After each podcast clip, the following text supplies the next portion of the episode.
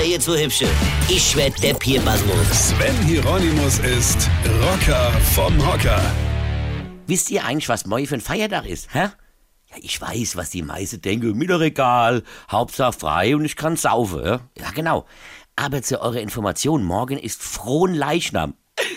Klingt ja schon irgendwie komisch, oder? Also frohen Leichnam. Also ich habe noch keinen Leichnam gesehen, der irgendwie fröhlich aussah. Aber egal. Es ist auf jeden Fall ein kirchlicher Feiertag. Ich zitiere. Frohen Leichnam ist ein Hochfest im Kirchenjahr der katholischen Kirche, mit dem die leibliche Gegenwart Jesu Christi im Sakrament der Eucharistie gefeiert wird. Äh, ja.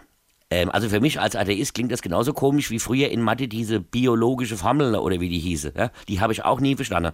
Aber gut, man muss ja auch nicht alles verstehen. Aber das Wort Sakrament, das kenne ich. Ja, wie oft sagt man Sakrament noch einmal, ja? Ob es da einen Zusammenhang gibt, keine Ahnung.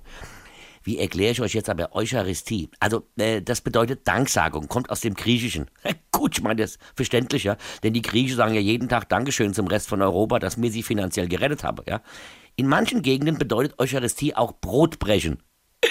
Ich weiß, das kennen jetzt die jungen Leute alle, ja, so Brotbreche. Klar, an so einem schönen Grillabend mit meinen Kumpels, wenn ich nach dem 45. Wodka Red Bull mein Brot breche. Ist nicht schlecht, stimmt aber nicht ganz. Man sagt auch, zunächst wurden nach einem Sättigungsmahl dem Vorbild Jesu entsprechend die Segensworte über Brot und Wein gesprochen. Meine, gut, klar, dass Wein gesegnet ist, das kennt da draußen ja auch alle, ja? Ja, Jesus hat ja auch den Schopper erfunden. Ja, wie heißt es so schön? Er hat aus Wasser Wein gemacht. Also ein gespritzter, ein halber, ein Schopper halt. Versteht ihr? Was das jetzt alles mit Frohleichnam zu tun hat, das weiß ich doch nicht.